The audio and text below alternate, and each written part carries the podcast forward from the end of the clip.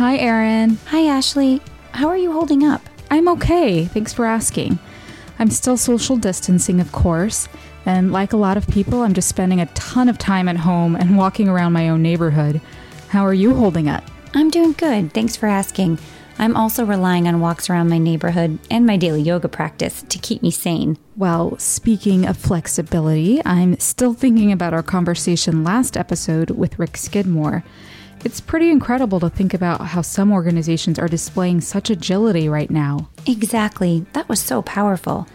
And I was particularly struck by how a focus on culture was central to Timberlane's story. Here at NACD, we've heard from many of our director members that they are especially concerned with issues of people and culture as they help their companies navigate the COVID 19 crisis. I know that's especially true on the board of Eileen Fisher, where I serve and I chair the People and Culture Committee. So, given all this feedback, we decided to reach out to Johnny Taylor, the CEO for the Society for Human Resource Management. Johnny is no stranger to the podcast. He's been on before discussing the future of the workforce, and we felt he was a natural choice to explore questions of leadership in this environment. I'm Erin Essenmacher. And I'm Ashley Marchand Orme. And this is Future Fluency, a podcast by the National Association of Corporate Directors, where we explore the changing face of America through the lens of innovation and culture and their impacts on business. In this episode, we'll continue our exploration into leadership in times of crisis. Let's dive in. Johnny, thank you so much for making time for this today. I know how incredibly busy you must be right now. It's crazy, but I'm glad to do it. Thank you for inviting me. Absolutely. Well, it's great to talk to you again and to have you back on the podcast. Given everything that the business community is facing with the COVID 19 crisis and the fallout, we wanted to take the next several episodes of the podcast to talk with leaders who understand what it means to lead through uncertainty. So, Johnny, you have multiple perspectives that you're bringing to this conversation. You understand what it means to lead as a CEO, running your own organization. But given the work that SHRM is doing, you also have a powerful lens on how business leaders across sectors are grappling with some of these issues, especially as they relate to people, culture, and the workforce. And we're going to dive into all of those in equal measure. So, welcome. Thank you. This may seem like a strange place to start since we're all bombarded with so much heavy news about COVID 19 and the personal toll, the economic fallout. But we've also been talking a lot about people and how not only it's impacting people, but how people are coming together, how they're working together in different ways. And as I think about the work you do and, and thinking about that element from a culture standpoint, from a workplace standpoint, you know, what are you seeing there? Is there a way that you think this might actually be a catalyst for for positive change as we think about the workplace and how people work together and relate to each other moving forward? Before COVID, you were just running.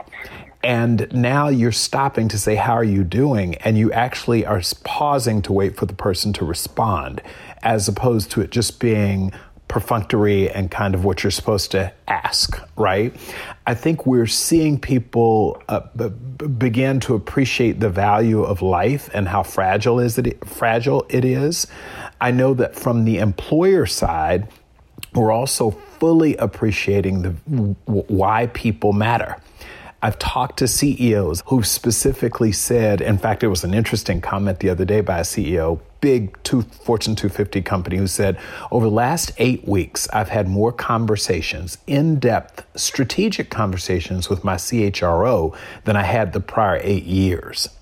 And it was really interesting that now CEOs are saying, this is as much a, a public health epidemiological issue as it is a people issue, how it's affecting my employees and therefore how they affect my business has become very clear to me. CEOs have for a long time said, you know, our most important asset is our people, but we don't act like it a lot. As a CEO, I can tell you, you get so caught up in hitting your numbers, and to the extent you're focused on people, you're focused on customers, because those are the people who have really mattered to you.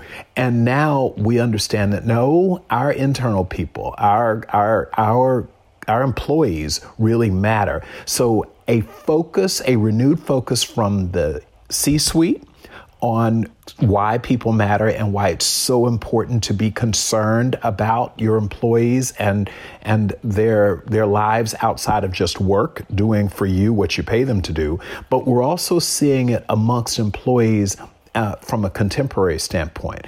When someone stops and asks you at the how are you doing? they actually want to know how are you doing? And that's not something we've seen before. So i can't wait to see how this translates when we get back to traditional work as we knew it, people going back into offices. I'm hoping that there's a bleed over effect and that we actually are going to see a shift in culture and that people are going to be kinder to people. And that's not just to be a SERPy term like, you know, you should be nice to people. I mean, legitimately, are you listening and seeing your fellow human beings?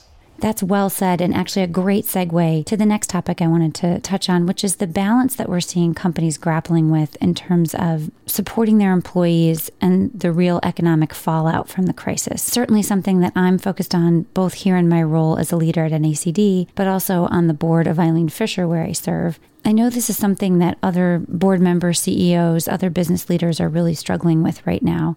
How do you see that balance between taking care of your workforce and continuing to foster a high performance, positive culture with managing the very real economic fallout that we're seeing?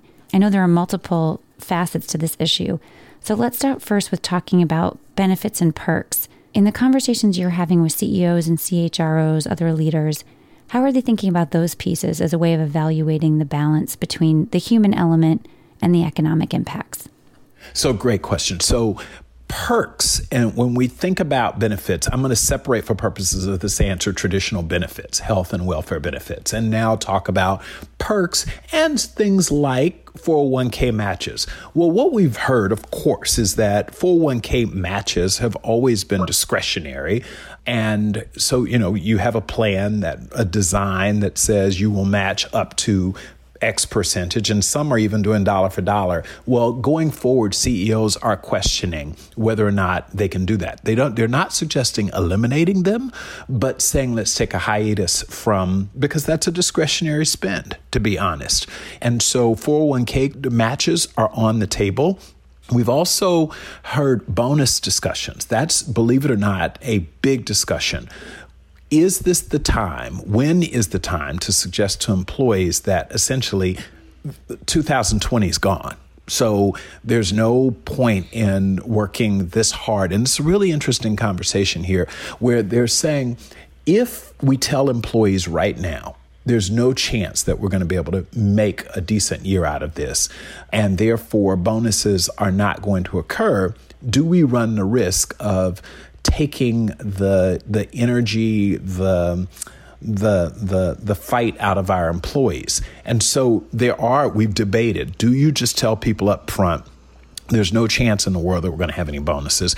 And but but but but maybe uh, if you do it, and and I'm not answering this well because I'm a little concerned about how my answer will be perceived. Everything's on the table everything, uh, with the exception of basic health and uh, and medical benefits, are really on the table. I mean, we're torn. I'm I'm in that role right now. I have 500 plus employees across the globe working at SHRM, 200 million dollar business, and you know, I want to make sure that my employees are absolutely not at home by themselves in isolation worried about their jobs. By the same token, if I, I owe it to the employees to ask the question are there people who are currently working with us doing things that aren't value add. Because if I ultimately need to protect the entire enterprise for the majority of the people, now ideally you find a way, and I think we've done so in my business in particular, to keep everyone busy, if, even if it means realigning people's responsibilities. So you may not be able to do the job that you do the way you've done it or that that role may go away. But what we found a way to do is to ensure that every employee who has the right attitude, who wants to work, can continue to work in my shop. And that's what CEOs are doing. They're trying to say, how can we realign the resources, the human resources, to keep them fully employed while uh, protecting the business for the long term? We have seen a significant number of high profile, I should say, CEOs and I uh, and and executive teams take pay cuts. And I think it's important because it really plays to empathy um, and, and and plays to suggest that I don't think it's sincere. It says that all of us have to share and have to feel some of this pain. And so Marriott CEO, uh, God bless him, who is also at the same time fighting pancreatic cancer. You want to talk about literally a double whammy during this period. Um, led by saying, "Listen, I'm not going to take a, a salary. My chairman's not, and my executive team's going to take a pay cut." And he needed to do that because employees, you're furloughing and in many instances outright laying off because many of the stores won't, many of their locations won't open again, um, even after COVID, because this was just too much of a blow. He's saying, I too need to, you need to see me feel some of this. And so I think that's the significance of this, is it says to employees that my leader is also prepared to sacrifice and to feel some of this. It is great leadership and a great example of how to get employees to rally behind a leader in tough, tough times. I know you've looked into the CARES Act as part of the work that you're doing there at SHRM. Can you talk about what you're seeing there and how it may be a mitigating force when it comes to some of these issues? Yeah, it's part of the $2 trillion stimulus package. And the thing that is really it feels good is that the country has said that in addition to state unemployment benefits, which average about $385 per week, that the federal government is going to put on top of that $600, which means essentially $1,000 per week will be going to people who are impacted, laid off, furloughed as a result of COVID 19. That will go a long way toward helping people survive during this period. Now, if it goes on, if we have COVID this time next year at the same rate that we do now, I don't think there's anything. I mean, we're, we're really going to have a problem then. But the, the federal legislation, it has gone a long way toward making companies feel more comfortable that their people, even if they have to have a temporary layoff or a furlough, that their people will be okay and then they can bring them back on. So companies are going to be able to say, okay, I'm going to have to furlough you now there is $1,000 a week or so out there that you'll be receiving from the federal government. And then when we are up and running again, we can bring you back on. If we do that, I think we're going to be in a good spot. We've also paid medical leave. There was the first wave of legislation that required most employers, uh, 500 employees or more, to provide paid medical leave for people who are impacted by COVID. So, a number of provisions have been put in place that should help people for the next 90 to 120 days. And the idea is that that's just to bridge us to the other side of this crisis. Let's talk about another facet of this core question of how you think about balancing the culture and the economics. You know, employees are under a lot of stress right now, both personally and professionally. Sometimes we're asking them to do extra work, to take on different roles than maybe they've had in the past. And in some ways, it's really a time when you want to reinforce the culture and reassure employees. How are you seeing CEOs and other leaders message around some of these trade offs? How are they reinforcing the kind of culture that they want to promote and develop in their organizations, even as the environment is incredibly uncertain? What are you seeing there? You know, it's an interesting question because I think one of the unintended consequences, and I think positively so over the long run, is COVID 19 and our response to it has forced a number of CEOs to revisit what their culture is. The problem is, we all sort of had cultures that we aspired to, aspirational cultural statements. They weren't necessarily reflective of how we do business and what it means to work in an operation. Someone asked me, What's the definition of culture? It means how things really get done around here. And so, too often it was we go into a room and we come out with a culture statement, and it sounds really good and it's aspirational. But the overwhelming majority of our employees, if we're if really pushed, would say, eh, "That's not necessarily the way we work. It may be the way they want it to work." What COVID 19 has forced us to do is to really ask ourselves do those words that we've said articulate our culture really match our culture? What do I mean by that? So, for example, there are a number of organizations where the word resilience is a part of the culture statement. And so they're faring much better right now than organizations who never really spoke to that issue. That part of our culture, who we are, is that we take, we tackle tough times and we, we make tough choices and we get stuff done. If that wasn't a part of who you are, then surprisingly now, not surprisingly, I should say, you're struggling because your employees were never told that's what your culture was and, and what was expected of them. If you've had a culture that was so Pollyannish, that was so perfect, that was always life is going to be great, then when you have been met, when this, this curveball has been thrown your way, the organization can't respond to it because you've not used those muscles, if you will, those cultural muscles that are necessary to help you navigate this period. And having a healthy culture really starts with having a good tone at the top, especially at the board level. We recently spoke with Janet Foutty, executive chair of the board of Deloitte. She's a member of Deloitte's global board of directors and the former chair and CEO of Deloitte Consulting. Janet spoke about the importance of creating a culture of inclusion. Janet, is creating a culture of inclusion the board's responsibility? boards are really in an ideal position to advance the inclusion agenda for their organizations by both leading the way in their own board composition and diversity and inclusion practices, where a lot of the focus has been to date, as well as how they govern inclusive behaviors and management. But I think it's important to note that diversity and inclusion are inextricably linked, but really not one and the same.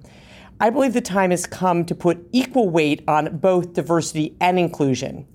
Creating an inclusive environment is really about successfully leveraging the diversity of thought and experiences being cultivated and making sure that all the voices are heard. So, what should boards start doing or maybe do differently to address inclusion? There are really five practical and actionable ways that a board can take action. The first is to be clear about identifying the attributes that define being an inclusive leader and add those to the list of competencies when looking at your board's composition. Next, to elevate and listen to the voices in the room, soliciting dialogue from all members so everyone is equally empowered to not just be in the room, but be actively engaged to welcome dissent. As leaders, we should want our people to hold each other accountable and create a healthy tension to ensure our collective ideas hold up to constructive critique. Integrating different insights using the collective intelligence now gained through listening and allowing dissent to generate the best outcome. And last but certainly not least, to measure progress. We all know that what gets measured gets managed. The same rigor used for other aspects of governance should be applied to the issue of inclusion as well. I'm all for thinking about and acting on inclusion in bold ways, and it truly starts with tone at the top in the boardroom. Thanks, Janet. Erin, let's jump back into your conversation to get a sense of how Johnny describes organizational culture in this COVID 19 environment. I often say in our shop, that one of the things that marks the SHRM culture is that we are very adaptable and we operate decently in chaos. We don't wish for chaos, but we operate decently even when chaos is the state of affairs. And that was uncomfortable for a lot of people. In fact, I've had people leave our shop because they say, you know, I just don't like that. I need I need more order and and guess what? Those are the people who would have never done well because we're drawing on that very cultural truth to help us navigate COVID. We are actually doing well, relatively speaking, because our culture was one that said you've got to be able to be adaptable, you've got to be agile, and you've got to sometimes operate well in a chaotic environment. And xenophobia, for example, the fear of the unknown, we have tackled those issues in our culture statement for years, and therefore we are navigating this well because our culture is built for this. And I think that's one of the I hope this is clear. It's one of the benefits that I hope will come out of this is CEOs are going to question what is our culture? What should our culture be? And how can we hold people accountable? How can we recruit against that culture statement as opposed to just having it be something on the wall or in the handbook? Well, and I love your point about we're all in this together. And I, I wonder if there's some bigger lesson that we as leaders can take from this to foster, nurture, and keep that feeling going in our companies, in our organizations, in our communities once the crisis has passed? Well, that's what the opportunity is for us everything that we are learning again the optimist in me says even out of you know bad situations and crises comes some amazing learnings if we can take almost capture the the esprit de corps this sense of it's us against this thing called covid and somehow take some percentage of it. It won't always be, but some percentage of that when we get back to our norm, whatever the new norm is, it's going to really it could have a galvanizing really nice effect you know when we talk about diversity and inclusion if we can point out to people that you know how well you got along with that person who was different from you during covid because you needed them they needed you imagine if we can somehow find a way to continue those relationships post this COVID crisis. I think that's that's the that's where I'm optimistic. I, I, I believe that that's we're going to really see a different world. One of the things that we talk a lot about is you know people who desired work life balance. We talk about that a lot, or work life integration. People who felt that we worked too hard, you know, just too many hours. One thing that COVID has forced us all to do is spend more time with your family. Um, you know, under these it's more than just work from home, it's live at home because most of these cities have essentially shut down everything but non essential. So there are no movies and malls and places to get out and go. You're forced to spend time, uh, if you're fortunate enough, by the way, to have family, because I am concerned about people who are living in isolation and, and literally don't have anyone to interact with. But you're forced now to spend time with your family and your loved ones, and you're not as the hustle and bustle of rushing to the next thing is not is not our reality. So I think there's some some added benefit to making us collectively slow down. That's great. All right, as I mentioned, we sourced a couple of questions through uh, social media and had a couple come through via Twitter and LinkedIn. And I want to turn to one of those now. What are you seeing from companies whose workers are considered essential, who have to remain operational? How are they keeping their workers both safe and motivated during this time? Yeah, that's um, from our first responders to, frankly, retail operators. Uh, people, we forget that while these restaurants are still open, they're not allowing people to dine in, but you can go to restaurants and eat, and we've got to protect those employees. They are hyper vigilant, if you will, about security. So you know everything from the appropriate PPE, this personal protective equipment, uh, to making sure that they have all of the sanitizers, hand sanitizers, the social distancing. I went to a restaurant to pick up my food because it's takeout only, and between me and the cash register, there were two long tables that essentially gave them the appropriate social distancing. Employers realize that if there is a chance, especially those who have the the good fortune of being able to remain open during this as opposed to shuttering their doors and losing money, that they've got to protect the employees who are working there. They are one bad incident away, one exposure away from being shut down. And so they're being they're doing it for two reasons. One, because it's the right thing to do to take care of their people, but they truly understand that if they don't do it, this could literally take them out of, uh, put them out of business, at least temporarily and potentially longer if it became a negative, a tarnish, uh, if it tarnishes their reputation because someone was made sick while working at their environment and in, in, in their workplace. Let's talk a little bit about how you see this impacting both the present and future state of the workplace. I'm going to start by weaving in one of the audience questions that we received via social media, and it's about overseeing a unionized workforce. What are you seeing on that front? Any special considerations that employers who have unionized employees are thinking about, ways that they're needing to, to pivot how they operate? We have, and in fact, you've seen more of that globally. So I was on a call the other day with the International Employer Organization, IEO. So it's the organization of employers globally, and uh, very interesting conversations around you know union contracts. Technically, companies are breaching them left and right right now. You know, in the past you were told this was your job, this is where, you know, even the question of work for work from home there are a number of union contracts that have technically been breached by mandating that employees work from home because many of these contracts include provisions that say you show up at X place to do your work from this time to that time. And so, uh, but the unions uh, have been amazingly, uh, and I can only speak to the unions that I know of, the major, the AFSCMEs, the, uh, the uh, AFL-CIOs, et cetera, they have they have truly responded almost like corporate leaders and said right now is not the time for us to hold people specifically to the language because none of us could have contemplated uh, the COVID 19 crisis. I'm thinking about the airlines, for example. Their unions have have absolutely said, I get it. We can't guarantee minimum flying hours for uh, our our for the people who are covered under our union contract because no one would have anticipated it. And if you think about it, 911, six days after 911, we were playing Major League Baseball in New York again.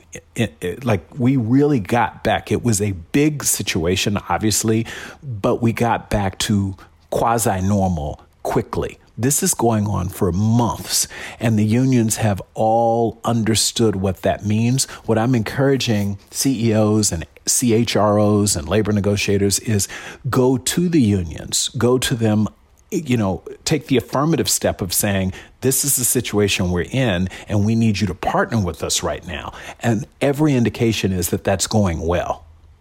They'd be tone deaf not to. You touched on remote work just there, and that's where I'd like to go next. Obviously, those of us who can have moved to a fully remote work model more by necessity than necessarily choice, but it's also generated a lot of conversation about if and how this might fundamentally shift the way we think about things like telework and the role of the physical workplace. What's your take there? if there's anything that gives me pause, again, not up at night, but that gives me pause about the workplace, it is um, it has a lot to do with what we're this work from home. Uh, this this phenom that that concerns me a little is this idea that we we might believe that as a result we can the answer is well going forward this is proof that we don't need employees to come into a centralized workplace that we everyone can work remotely, that we can reduce our footprint as organizations, that is our office space footprint, and and you know eliminate electric uh, uh, HVAC cost and you know just the cost of maintaining an office because we've now tested and proven that you can operate efficiently and effectively remotely.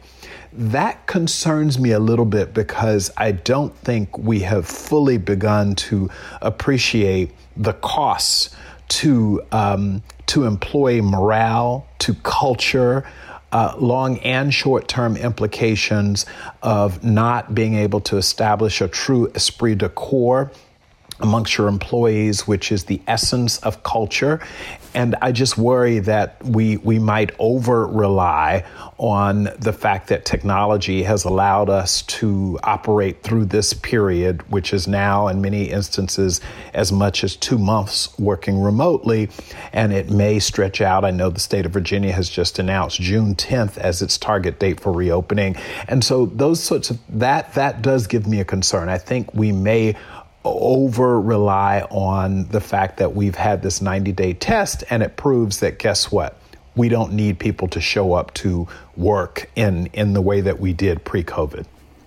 Johnny, you and I have talked a lot about the idea of talent management, how that's changing, the future of talent management, certainly a topic we've covered in many different ways across past episodes of this podcast. How do you think about the impacts that this crisis will have on how we think about talent management moving forward? Again, I, I, I got to tell you, I have never, ever in the and you and I've had these conversations. You're absolutely right that over the last oh two or three years, there have been real conversations with CEOs and boards about the importance of talent. And not just from you know a litigation avoidance uh, standpoint. You know in the past when we had in the early 90s all of the class action litigation and that got the attention it was more compliance related it wasn't talent from a talent perspective. It was people and compliance and litigation avoidance. So, two or three, maybe four years ago, as the labor market began to tighten, we saw serious conversations. Well, COVID has really highlighted for employers and, and the boards and CEOs, particularly, why their people matter and that having a plan in place to deal with these crises having a true articulation that of, of culture that speaks to what the culture is so that when these things happen we have more predictability about how the organization will react and how the people will react. These are now strategic level discussions that i think are going to be if if we saw it it on a 1 to 10 scale if there were 7 level 7 conversations occurring Post COVID, they're going to be level 10 conversations. Even business continuity plans. In the past, they were focused on do we have, can technology step up? Well, sure. But we didn't really think about in business continuity plans the people uh, truly, truly the people, the human resources, the talent perspective. You know, am I being poached right now? With employers sitting at home, employees sitting at home all day, um, your employees who would otherwise be at work now can be interviewing. Am are my best talent being poached right now by companies that say, when I get back in this game, I want to go after Johnny because Johnny's a talent we've always wanted. My business is more stable. I make toilet paper. So I've made money during this period of time. I make Purell. You know, all businesses aren't laying off right now. Many of them are really doing well as a result of this. The rebuilding effort which will occur as we reopen America, is going to require the absolute best talent. So, this is a time for us to pause, stop, and say, okay, when I look at who we have on board, do I have the best people? When we open again, are the oh, do I have the people who can move the fastest, who are the smartest, who are the hardest working, and who are the most aligned with our culture? If not, this is a time to do uh, to be very intentional in your talent acquisition strategy. If there are talented people out there that you want and need again when this when this whole thing gets past us then this is a time to be very intentional about going after them. So i wouldn't just sit back and say unemployment we're laying off we're laying off. I think this is an opportunity for us to hire as well and to look for the talent you may not have been able to snag just 12 weeks ago and so all of these are realities that boards and CEOs are grappling with. We need an HR, a people strategy, a talent strategy in a way that we've never needed one before or fully appreciated it. We always needed it. We just didn't know that we needed it. Great points. So I know in a lot of ways we're still very much in it. We're still very much moving through the crisis. But as you take a step back, are there any early lessons learned that you see that we can take from this as business leaders to help be more prepared for the next crises, especially as we think about it from the perspective of talent, culture, or human resources? So, three things. One, you cannot underestimate the value of being clear about what your culture is and how you want all of your people how important it is for all of your people to live that culture, to be bought into it, uh, and for there to essentially be employer and employee alignment around culture. Critical. Number two, that as a part of one's business continuity plans and business interruption plans, we have to have a comprehensive people strategy. We, we just didn't think about it as intentionally as we should have. And as a result, they were caught flat footed. Uh, you know, saying you're going to have people work from home with that without having a technology system that would support it, without ensuring that all of your employees had Wi-Fi, et cetera. There were just we didn't think through the the real people impact of a crisis or a business interruption event. And then thirdly, it will be how do we deal with you know, the employees who show back up post crisis, and especially mental health.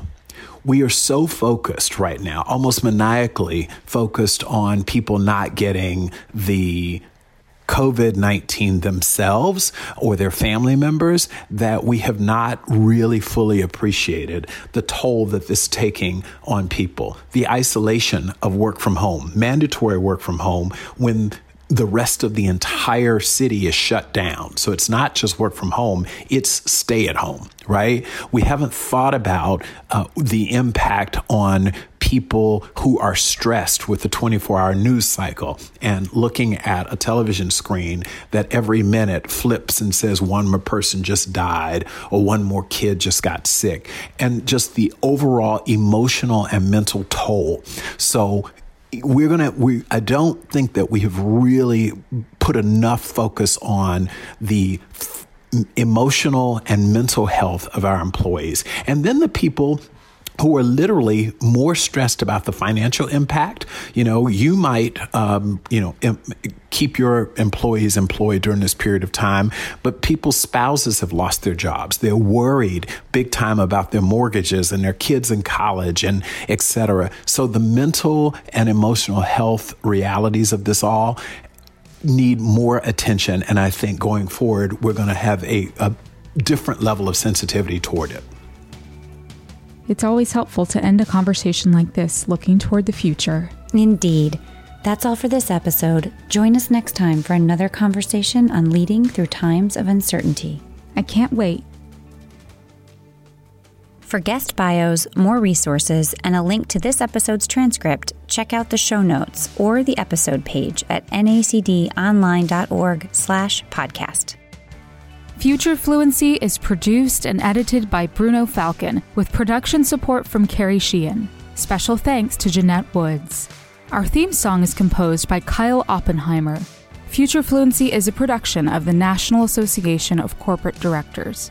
For more information on NACD or to become a member, please visit nacdonline.org.